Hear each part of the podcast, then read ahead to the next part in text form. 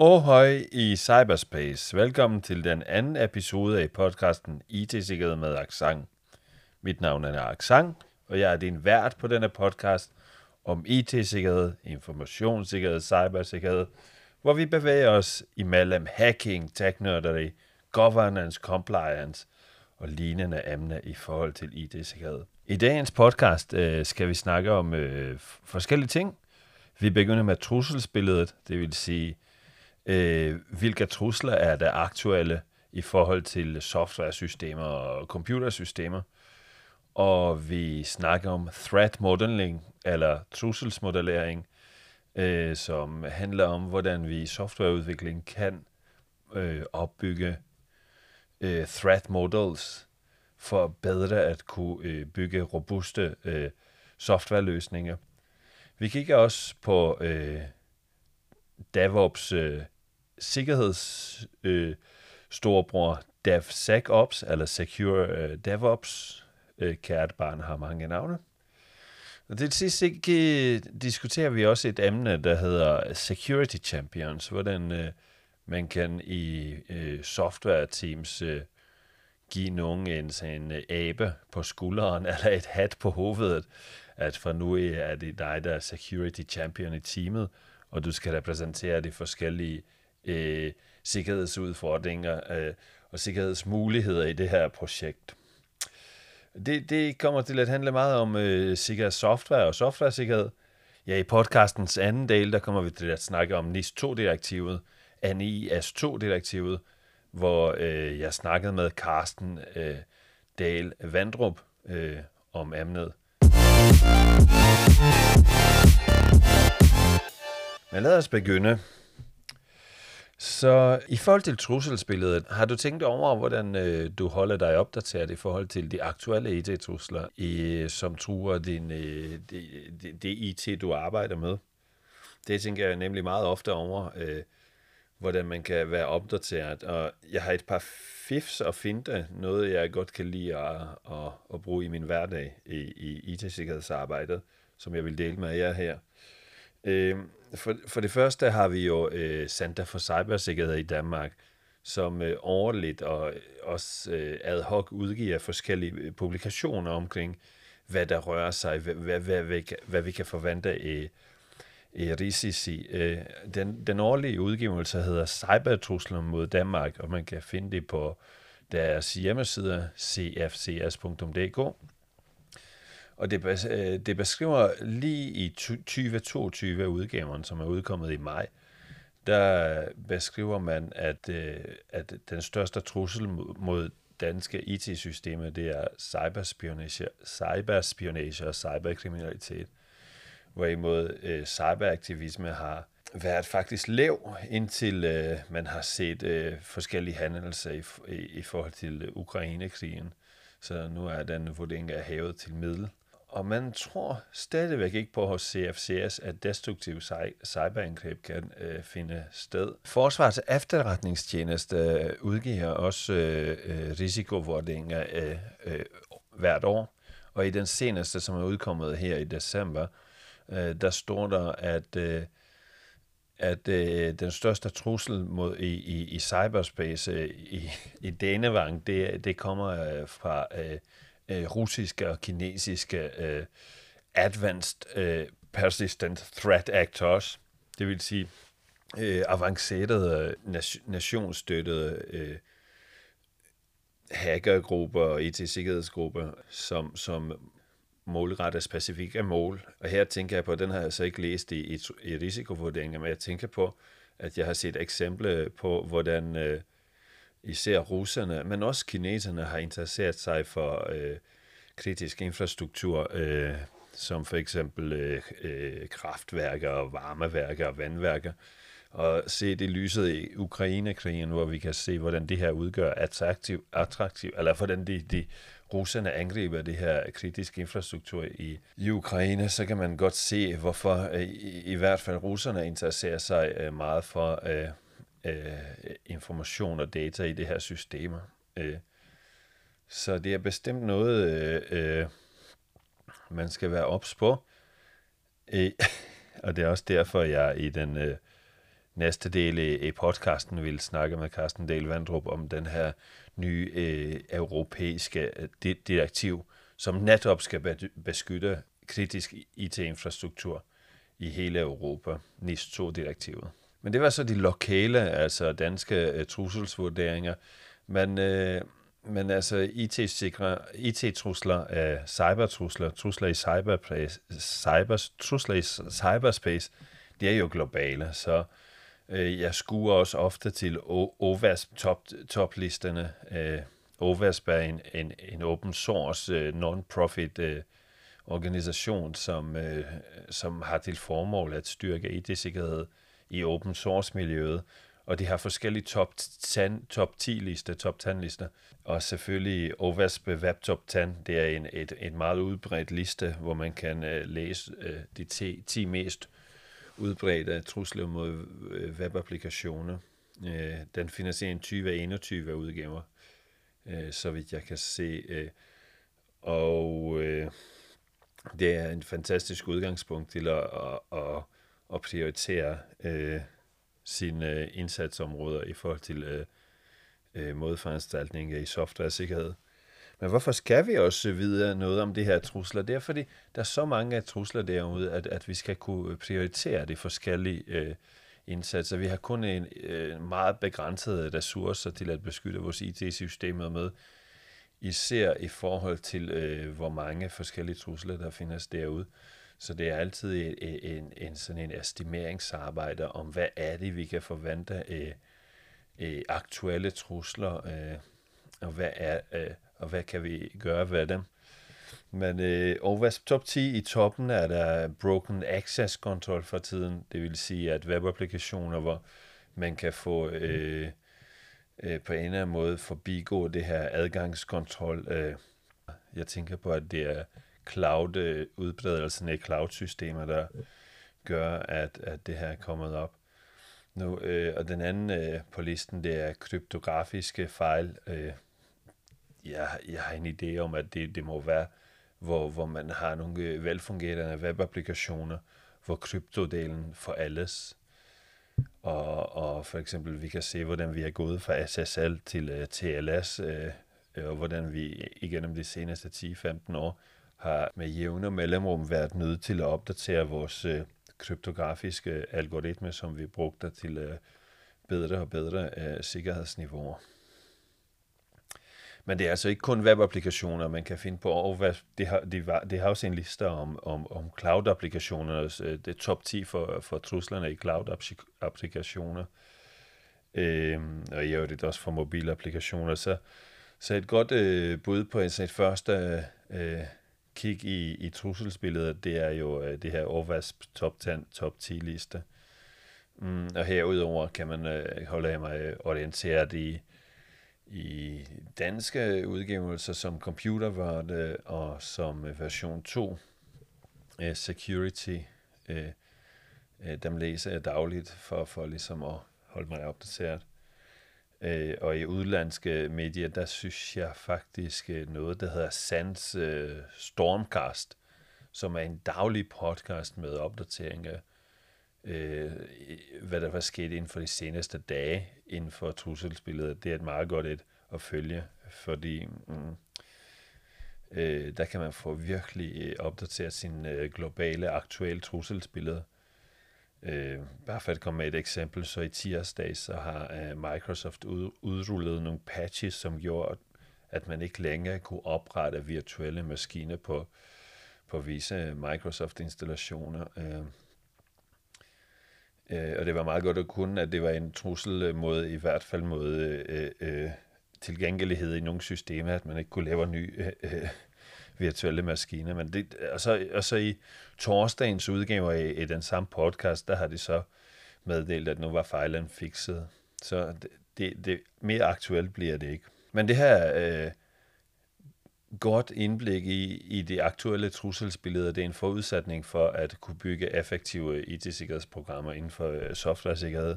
Og en meget effektiv metode, hvorpå man kan bruge den her information om truslerne inden for softwaresikkerhed, er at udføre Threat Modeling i softwareudviklingsfasen. Threat Modeling, det, altså hvis vi snakker om softwareudvikling, så starter man altid med en planlægning, idéfase, hvor man ikke engang ved, hvad softwaren skulle kunne. Og så laver man en analyse af, hvad den her software skulle kunne, og hvordan det skulle, hvad er det for nogle værdier, kunne man skabe med den her software. Og når man så har en idé om, hvad softwaren skulle kunne, så har man en designfase, hvor man begynder at designe softwaren. Man prøver at vælge den teknologistack, softwaren kan køre på, eller man laver use cases og alt muligt. Men i den her designfase, før man begynder at programmere egentlig den her software-ting, eller man begynder at udvikle samstykke software-elementer, så er det der, hvor man kan med stor fordel udføre en threat modeling-proces. Og threat modeling, det er en elastik i metermål, fordi det handler blot om, at i sit design, man skal tænke secure by design, security by design, der skal man indtænke truslerne mod den software, man er i gang med at udvikle. På en hjemmeside, der hedder ThreatModelingManifesto.org, der kan man finde den mest simple definition af threat modeling. Det er et 4-punktsmodel. Hvad arbejder vi på? Hvad kan gå galt i den software, vi arbejder på? Hvad kan vi gøre ved det? Og når vi nu har gjort noget, har vi gjort det godt nok. Jeg læser den også op på engelsk, der er det måske mere sigende. What are we working on? What can go wrong? What are we going to do about it? And did we do a good enough job? Og ud fra det her kommer der et threat model document, kunne det godt være. Men i optimalt tilfælde, så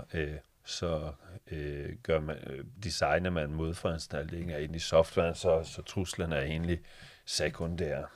Så når man er i gang med at designe systemet, der tegner man ofte forskellige tegninger, at okay, der skal ske det, eller det den her softwaredel, eller hvis man er lidt fancy, så kan man tegne UML-diagrammer og dataflow-diagrammer og attack trees. Men i min optik er det lige så fint med en whiteboard, og så lidt sådan hænger det sammen med tandstiksfigurer. Det vigtige er, at man kan få et overblik fra flere vinkler på det system, man havde været bygget. Og i den her proces, så kan man bruge STRIDE-modellen til at identificere truslerne. Så en ting er, at vi er opdateret med, hvad de aktuelle trusler er. For eksempel, at vi ikke bruger SSL, eller at vi ikke bruger forældet hashing som MD5 eller SHA1 har det lige udfaset faktisk også i den her uge eller den her måned. Så kan man bruge STRIDE-modellen, hvor man så kigger på, hvordan STRIDE står for Spoofing, Tampering, Repudiation, Information Disclosure, Denial of Service og Elevation of Privilege. Det vil sige, især i en dataflow-model, så kan vi kigge på, hvordan flyder data i det her system, og hvor kan man forfalske, eller hvor kan man fifle med det her data. Og så kan vi også se på, kan vi være sikre på, at når data sendes mellem to endpoints, eller to entityer, man kan kalde det mange ting, men mellem to ting, kan vi være sikre på, at det er den afsender og den modtager, som sender dataet og modtager dataet, som vi tror, der gør. Fordi hvis ikke det er sådan, at andre kan kile sig ind eller udgive sig for at være anden, så har vi nogle reputation-problemer. Information disclosure, det er, lægger vi information i softwaren? Et klassisk eksempel på det her, det er i websystemer, hvis man har Man kan oprette en bruger i et websystem, så kan man sige, jeg vil oprette en bruger med det og det e-mailadresser. Så hvis systemet siger, at der findes en bruger allerede med den her e-mailadresse, så har man faktisk lækket information om, at den e-mailadresse er nok oprettet i systemet. Så der er det meget bedre at sige, du kan ikke oprette e-mail, man skal skjule så vidt muligt den information, der er. Det kan også være med, at man lægger brugernavne eller e-mailadresser, eller ja, i MobilePay, hvis man indtaster et telefonnummer, så har man lækket brugernavn og alt muligt andet også, tror jeg. Så det skal man tænke ind i sin design. Hvis man gør det i designfasen, så er det meget billigere at gardere sig mod det her problemer, end at når man skal rette det i et færdigt releaset app. Denial of service, det findes på mange måder. Man kan lave det der, hvor man overbelaster systemerne, og hvor det er den klassiske denial of service. Men det kan også godt være, at hvis jeg kan slette en eller anden konfigurationsfil eller noget, uden at nogen opdager det, så går systemet i stykker. Det er også en slags of denial of service. Og så elevation of privilege, det er der, hvor man tænker på, at man skulle have adgang til nogle funktionaliteter, men ikke til nogle andre, og man kan så udnytter en simpel brugerkonto til at udføre avancerede operationer i det her system. Så STRIDE-modellen, det er as spoofing, tampering, repudiation, information disclosure, denial of service, elevation of privilege. Det kan give et framework til at analysere truslerne med. Der findes mange andre modeller, man kan bringe i spil. Der er også pasta og så når man så har fundet det her trusler, så er det selvfølgelig, så skal man researche sig frem til, designe sig frem til nogle gode løsninger. Så har man et godt fundament til det, der hedder Secure by Design, Security by Design. Men noget, som Security by Design ikke er, eller i hvert fald ikke udelukkende er, det er Privacy by Design. Siden vi har fået GDPR, så har vi fået en forpligtelse til at værne om brugernes privacy, brugernes privatliv, brugernes persondata og sensitiv persondata. Og det er også noget, som med fordel kan indbygges i designprocessen i en software, hvis man tænker på privacy by design i designfasen i softwaren, det vil sige, inden man begynder at programmere det. Der findes der også et fantastisk framework. Der findes flere, men det hvad jeg tænker på, det er LINDDUN, LINDDUN. Det er også en fantastisk forkortelse. Linkability, identifiability, non-repudiation, detectability, disclosure of information, unawareness og non-compliance. Og det her framework er udviklet, jeg tror, det var flere universiteter til sammen, som har udviklet systemet. Og det er baseret også på trusler mod privatlivets fred, og giver sådan et framework til, at hvis man laver LINDDUN-modelling, så kan man i hvert fald med lidt få en enorm god start på privacy-delen i sin software. Her tænker man på hvordan sikrer vi, at for eksempel, hvordan sikrer vi i softwaren, at en given bruger kan trække alle sine persondata ud af systemet, slette det eller få indblik i det? Hvordan sikrer vi, at de backups, der kører der, eller det baggrundsinformation, der er, at vi fjerner al dataen fra en bruger, hvis vedkommende skulle ønske det? Man kan i det hele taget, hvordan sikrer vi, at vi kan lave alle de ting, som GDPR foreskriver, at vi skal kunne gøre ved vores brugerdata. Så LINDDUN er helt klart et stærkt model i forhold til privacy by design. Jeg skriver links til alle de her ting, jeg nævner i show notes, så I kan lave jeres egen research og dykke ned i det her ting, hvis I har lyst til det. Når vi så er hoppet over designfasen, så kan vi begynde at nørkle med software. Det er også der, hvor det bliver virkelig spændende, om det, hvad vi har designet, om det kan lade sig gøre det, og om det bliver lige så godt, som vi har designet det til. Og det bliver det ofte, ikke altid. Men så har vi også ofte sådan nogle software bygningssystemer, som for eksempel vi har en IDE, altså en environment med noget versionering eller noget, hvor vi kan, og vi har måske nogle DevOps pipelines, hvor vi skriver noget tests, automatiske tests og automatiske statiske og dynamiske software tests, både i forhold til kvalitet, men også i forhold til sikkerhed. Så mange har det her DevOps pipelines, og det her DevOps pipelines er også et fantastisk sted til at indbygge sikkerhed i. Der findes det her disciplin, der hedder Secure DevOps eller DevSecOps, som gør, at vi er i stand til at indbygge sikkerhedskontroller i release-processen og i driften af vores software.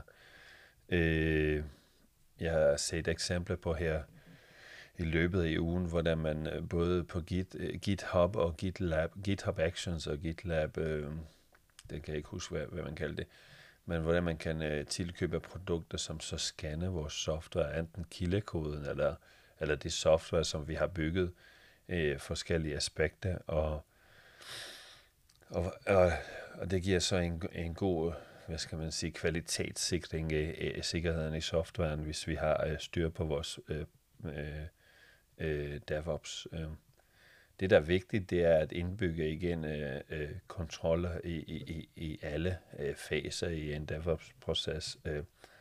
Så for eksempel, når vi kun har kildekoden, og den er ikke komprimeret endnu, så kan vi bruge static application security testers, SASTer, som så kigger på kildekoden og kan udlede forskellige ting, det der er, laver analyse på det. Og når vi så har kompileret programmet, så har vi nogle dynamic application security tests, som kan force, og som kan faktisk agere en malicious user, som kan tage en stor hammer og prøve at hamre på den software, vi har bygget, og se, om ikke den går i stykker, eller om ikke der kommer noget mærkeligt ud af det.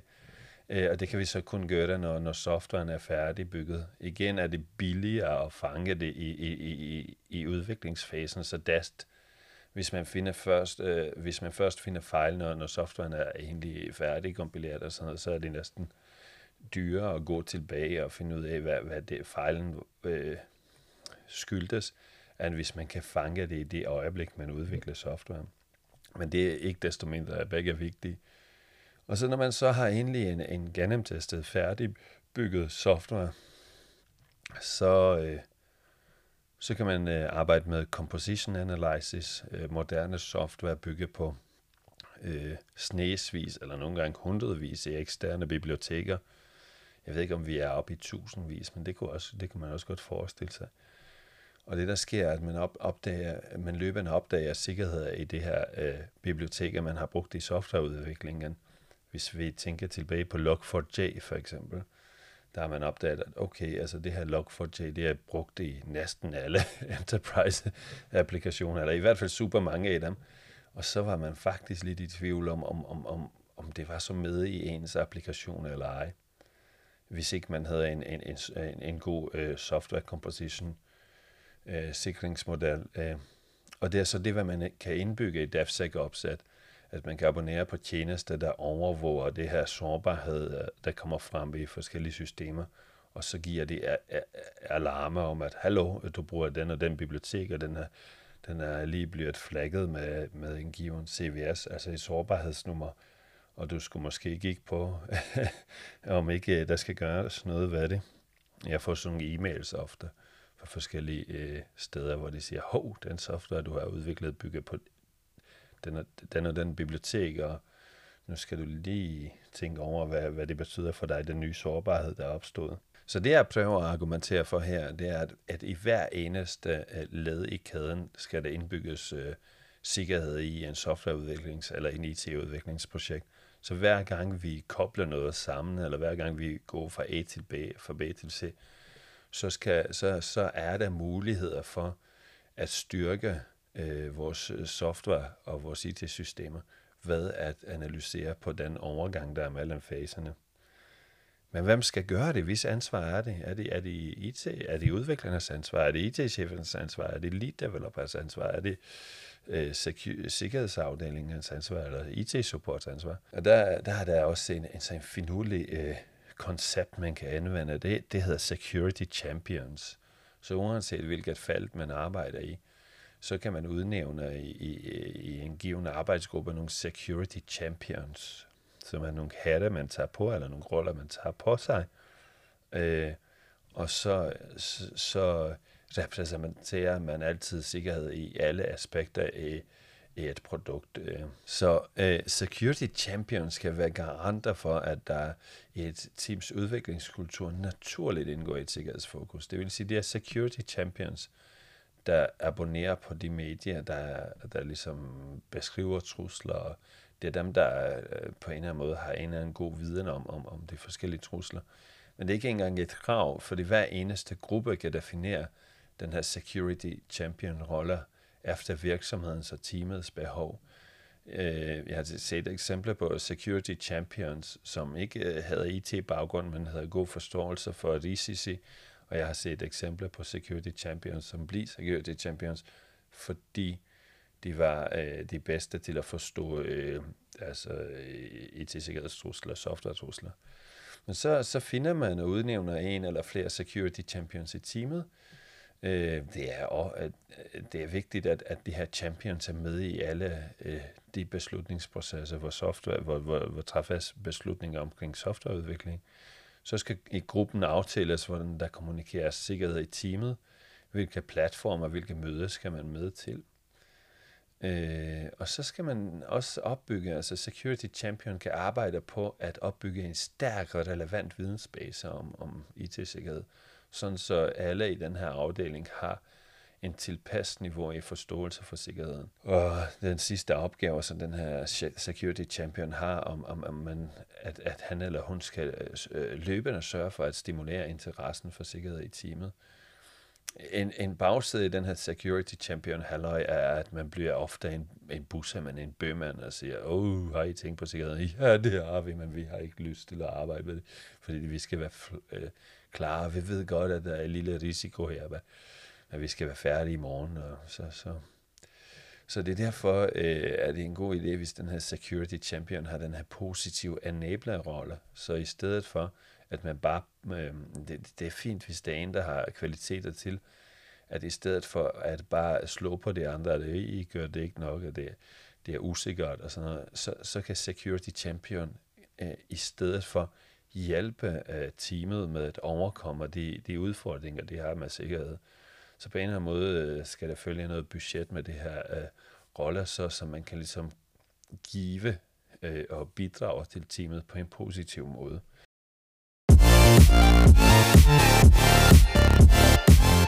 Det var så nogle af de ting, som man kan bringe i spil i forhold til sit arbejde med softwaresikkerhed, med afsæt i de aktuelle trusler. Og det næste, det bliver så apropos trusler mod software og mod kritisk infrastruktur, så skal jeg snakke med Carsten Dahl Vandrup,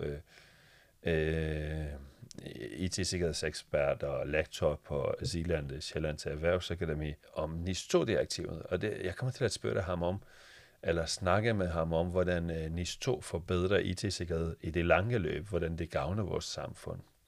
Så det glæder jeg mig til.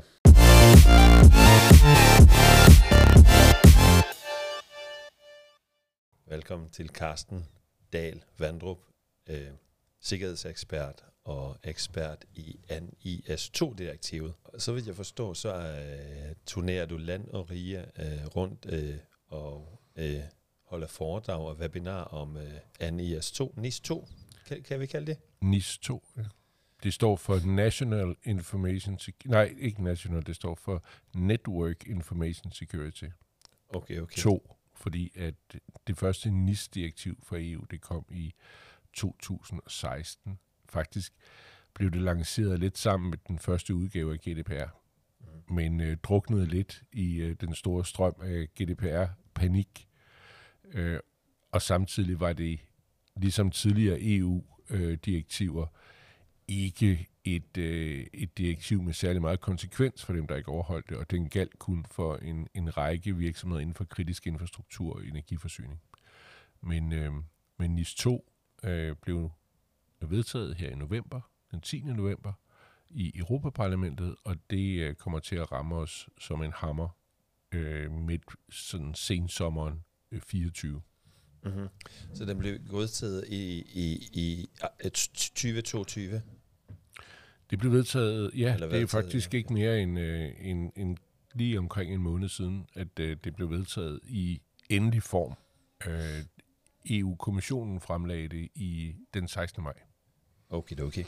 Men straight to the point, jeg ved godt, at vi skal også snakke om det her samfundsrelevans NIS2.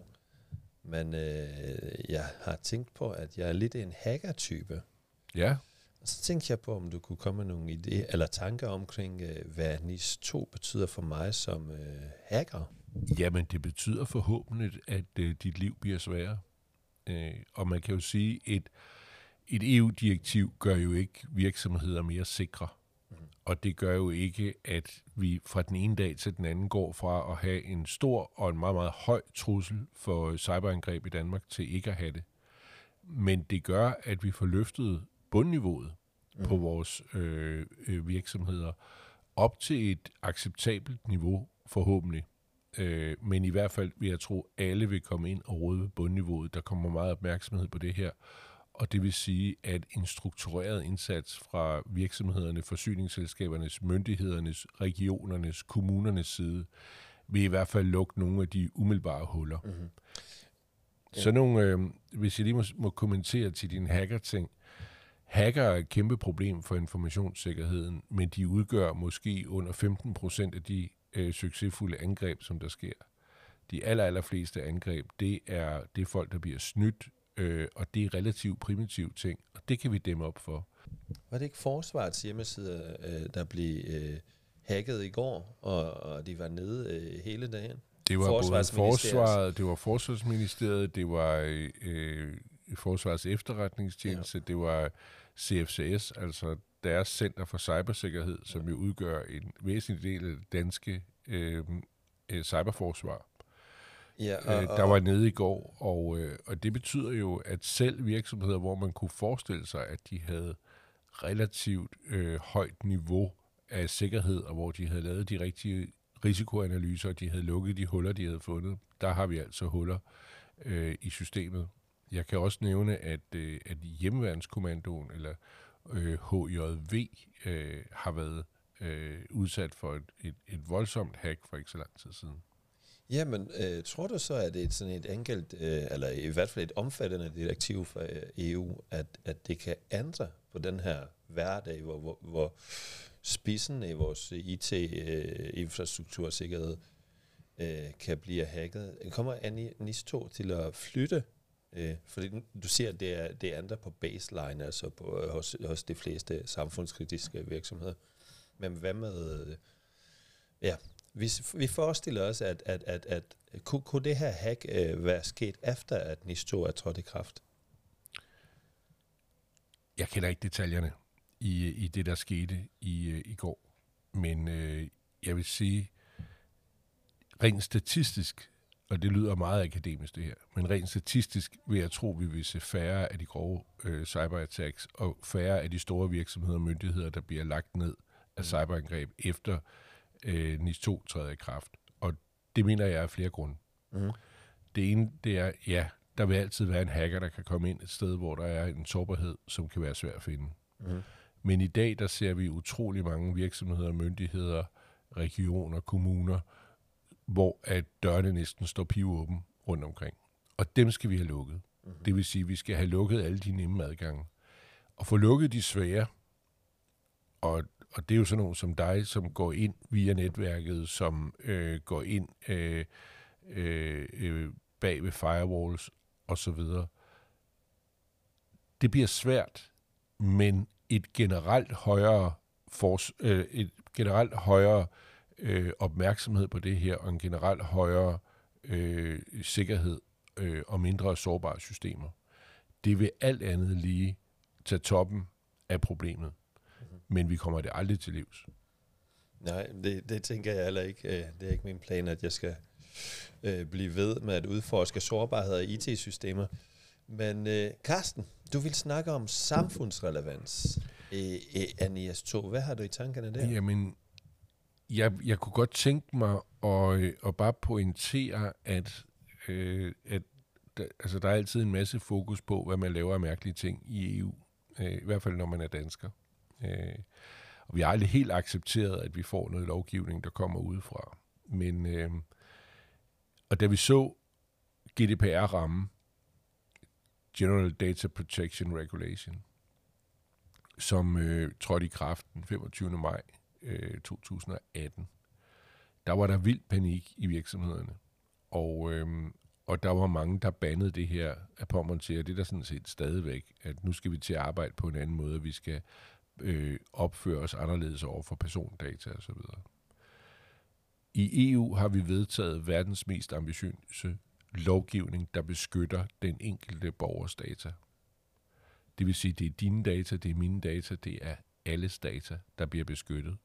Og det virker faktisk. Det virker faktisk sådan, at resten af verden kigger på os.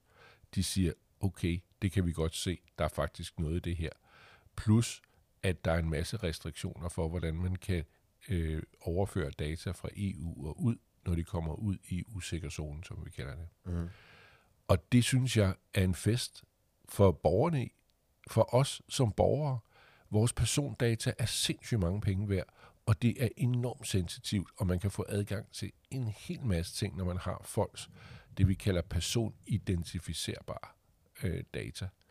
Og det synes jeg har været faktisk en succes, drevet af en lille smule gulerod og en kæmpe stor kæppe, ikke?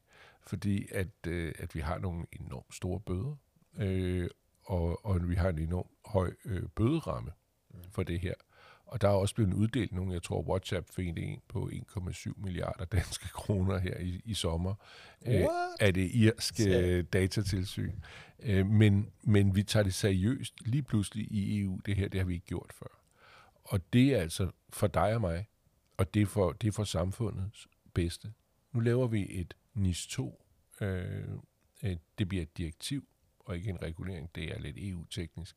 Men det kommer til at blive implementeret i dansk lovgivning hen over de næste 1,5 år, og træder i kraft i sensommeren 2024. Og det gør, at vores myndigheder, vores kritiske infrastruktur, vores forsyningsselskaber, vores energiselskaber, de kommer, og så en hel masse virksomheder, der knytter sig til dem, det vil sige leverandører, og her kommer vi også ind på noget sikker softwareleverancer osv., som jeg ved er et emne, der står dit hjerte nært. Men der kommer vi ind og løfter niveauet for, at vi ikke kan blive angrebet i lige så høj grad, som vi kunne før. Og det er for samfundets skyld. Vi har et samfund, der er utrolig afhængig af digital kommunikation og af den information, vi har. De produkter, vi sælger i dag, det er næsten alt sammen bits og bytes. Der er næsten ingen fabrikker i Danmark. Der er næsten ingen fysiske ting, der skal flytte ting mellem hænderne.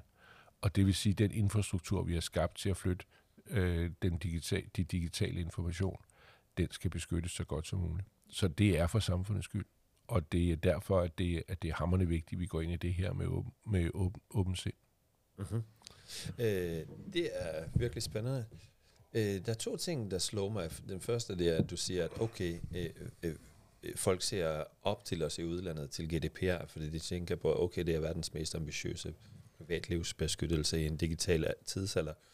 Og det er rigtigt nok, når jeg læser engelsksprogede artikler fra USA og Australien og sådan noget, så er det rigtigt. Jeg kan godt genkende det, du siger.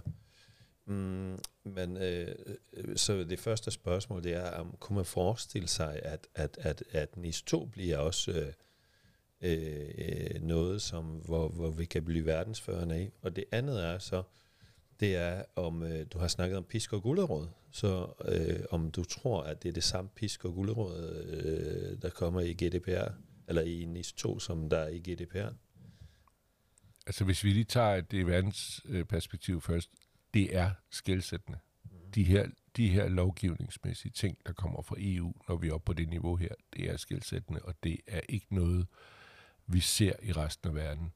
Vi ser nogen, der æber efter. Faktisk har Rusland indført en persondatalov, som også er lidt inspireret af GDPR. Det havde man måske ikke lige forestillet sig. Ja, præcis. Jeg er ret sikker på, at der er nogle myndighedsmæssige ting, der kan undgå det. Men faktisk er det sådan, at man også har fået respekt for persondata selv. Jeg tror dog, Kina halter lidt efter endnu. Men hele konceptet med EU, nu er jeg altså også EU-tilhænger, og det vil jeg gerne erkende. Jeg ved godt, det er et upopulært synspunkt i store dele af Danmark, men... Bare du ikke støtter kongehuset, så kan du... Det gør jeg så til gengæld ikke. Jeg er dybt republikansk. Jeg mener sådan set godt, vi kunne... Altså hvis vi skulle støtte dem, kunne vi godt ofre en treværelses ud i urbanplanen, indtil de kunne finde sig et job. Nå, nok om det. Men... EU er det eneste sted i verden, hvor suveræne nationalstater lovgiver på vegne af hinanden. Det findes ingen andre steder. Det vil sige, de her suveræne nationalstater, som vi definerede ved freden i Vestfalien, er det 1648. Det er jo faktisk der, vi ser for første gang, vi anerkender lande sådan rent juridisk. Det er i fredsaftalen efter 30 års krigen. Ikke? Og derfra, der har man haft en national suveræn lovgivning i de lande, vi har anerkendt. Siden EU, eller EF gik til EU, der har man kunnet lovgive på vegne af hinanden. Og det er vi nødt til. Vi kan ikke lave de her love, hvis det kun gælder Danmark, eller hvis det kun gælder Norge, eller Sverige, eller sådan. EU er så stor en markedsspiller på verdensplan, så vi faktisk har noget power også økonomisk. Og det vil sige, at man vil gerne handle med EU. Hvis man vil handle med EU, så er det på vores betingelser. Og det synes jeg, vi i nogle tilfælde har været rigtig, rigtig gode til at sætte den dagsorden. Og der er GDPR en af dem, og det er NIS2 også. Og det er nogle af de skelsættende forordninger og direktiver, som jeg i hvert fald synes, vi skal være stolte af som EU-borger og som dansker. Yes. Det følger jeg lidt op på senere, fordi jeg har kigget lidt på den amerikanske cybersecurity framework. Jeg tror, den hedder NCSF. Det må jeg lige tjekke efter. Den kommer i show notes, hvad det hedder. Men Biden-administrationen er også i gang sat med udviklingen af et national cybersecurity framework. Det kommer jeg tilbage til. Men jeg mangler et svar på pisk og gulerod, NIS2. Ja, men GDPR har lært os meget. Det har lært, at hvis man skal tage det her seriøst, vi skal tænke på, at vi har haft en persondatalovgivning siden 1995. Som på mange måder ingen kendte til, ingen havde nogen idé om, hvad gik ud på, og som overhovedet ikke blev overholdt, og der var heller ikke nogen konsekvenser af ikke overholde den. Og der har vi været, og EU har været lidt klogere ved GDPR, fordi de sagde, at det kan godt, hvis vi skal have folk til at tage det her seriøst, så bliver vi også nødt til at true dem med en ordentlig kæp. Og det, jeg ved ikke helt, hvor guleroden lå i det, men bøder op til... 2% af 2-4% af den globale omsætning, eller oppe i størrelsesordenen, altså vanvittigt mange euro, jeg kan ikke engang huske tallene helt nu, per incident. Det er noget, der får selv internationale virksomheder til lige at vågne op og sige, det kunne godt ske, vi skulle lægge vores server et rigtigt sted, det kunne godt ske, vi skulle behandle de her persondata på den måde, som EU foreskriver. Og det betyder også, at vi at enormt mange har taget det seriøst og gør det i dag. Det samme kommer til at ske med NIS2. Faktisk har de strammet skruen en lille smule ekstra. Vi har to typer virksomheder. Vi har dem, der er essentielle, og dem, der er vigtige. I NIS2, og der er lidt forskellige bødestrukturer, men det er sådan noget med den halve bøde for dem, der er væsentlige, i forhold til dem, der er, eller vigtige i forhold til dem, der er essentielle. Men vi lander også op i de her 100 millioner euro-klassen, men det skal vi jo også se, det er jo meget, meget sjældent, der bliver givet bøder i den størrelse. Det er en bøderamme, og det er også op til 2% af af den globale, den totale globale omsætning, og for vigtige er det 1,4%. Men så har vi faktisk et ekstra krav, som jeg synes er interessant, fordi både du og jeg ved, at cybersikkerhed, det starter i ledelsen. Det starter ikke nede i IT-afdelingen. Det starter ikke med at købe en ny firewall og sige, hey, vi skal have noget mere sikkerhed. Vi siger til IT-chefen, hvad kunne du godt tænke dig? Og så går han ud og køber den fede nye Cisco firewall. Det er ikke sådan, vi starter. Vi starter med at lave en risikoanalyse, fordi vi er nødt til at bruge vores penge der, hvor vi har den største risiko. Og hvor vi har de største risici. Og det er fuldstændig essentielt, at ledelsen bliver inddraget i det her. Ledelsen har forståelse for, at det her, det er noget, der kan ramme deres virksomhed, så man kan tage den ud af spillet i morgen. Og som Center for Cybersikkerhed sagde på en konference, jeg var til for et par uger siden, det er ikke et spørgsmål om, om det kommer. Det er kun et spørgsmål om, hvornår, for alle bliver ramt. Alle vil blive ramt af det her, hvis de har sårbarheder. Så det kan jeg godt opfordre alle til at tage seriøst. Hvis man på jeg har selv siddet i bestyrelser, også i børsnoterede selskaber. Og hvis man på et bestyrelsesmøde får at vide, at denne her meteor, den kan ramme vores produktion, og den kan udslette vores virksomhed, så er det noget, der kommer højt op på prioriteringslisten, eller som prioritet på et bestyrelsesmøde. Og der skal vi op. Og derfor indfører EU nu og Danmark, fordi vi skal selv adoptere det her, at man som ledelse kan blive fradømt retten til at drive virksomhed. Og man som, yes, hvis man gentagne gange ikke overholder det her og sjofler med det, og bestyrelsesmedlemmer kan personligt blive frataget retten til at sidde i bestyrelser, og de kan også sagsøges personligt, for at de simpelthen ikke har været deres ansvar bevidst. Det er en yderligere skærpelse af de bødestrukturer, vi havde i GDPR.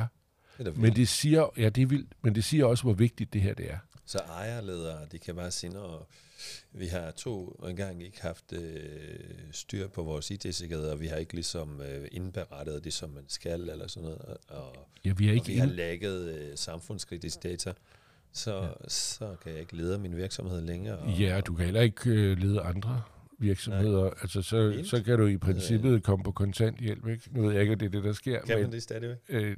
Kan man ikke det? Det ved jeg ikke. Jeg har ikke prøvet. Men jeg går... Så er det okay. Så er det ikke så slemt. Nej, det er jo det. Men jeg tror faktisk, at der er en del... Der er en del bestyrelseslokaler i dag. Der er en del ledelsesgange. Og jeg kommer på nogle af dem som rådgiver inden for det her. Hvor at de siger, om det der med cybersikkerhed, det ved vi ikke noget om. Så det kommer ind under gulvtæppet. Det bliver forbudt.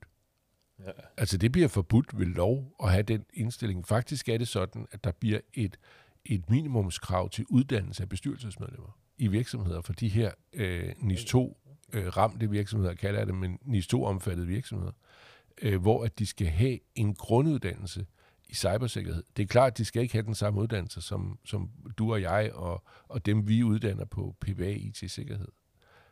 Men de skal have en grundforståelse af, hvad er IT-sikkerhed, og hvad er informationssikkerhed, og hvad skal de gøre? Og bare det initiativ, tror jeg, kommer til at løfte sikkerhedsniveauet for vores myndigheder, vores kritiske virksomheder, til et væsentligt højere niveau, end det er i dag. Når du forestillede dig en verden, hvor NIS2 og GDPR har været i gang i 10 år, og vi er nået op på NIS5 og GDPR 5, 10, 20, 30 år.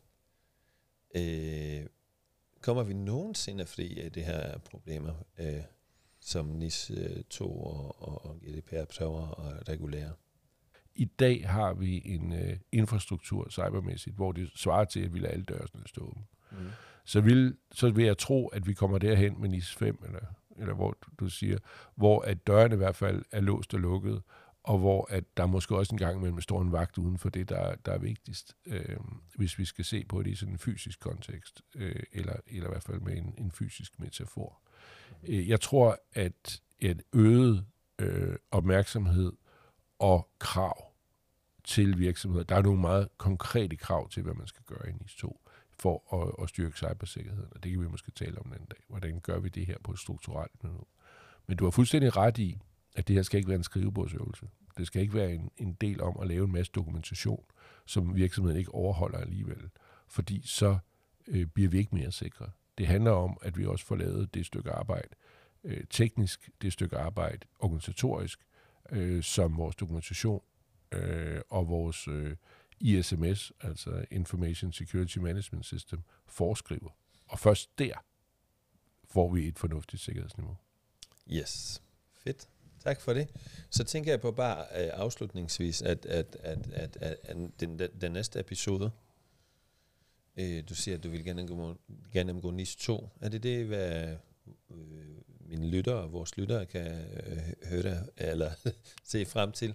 Jamen, jeg vil gerne komme ind på nogle af detaljerne, som man, nogle af de krav, hvis vi begynder at stille i NIS2, som samfundet begynder at stille til dens kritiske infrastruktur.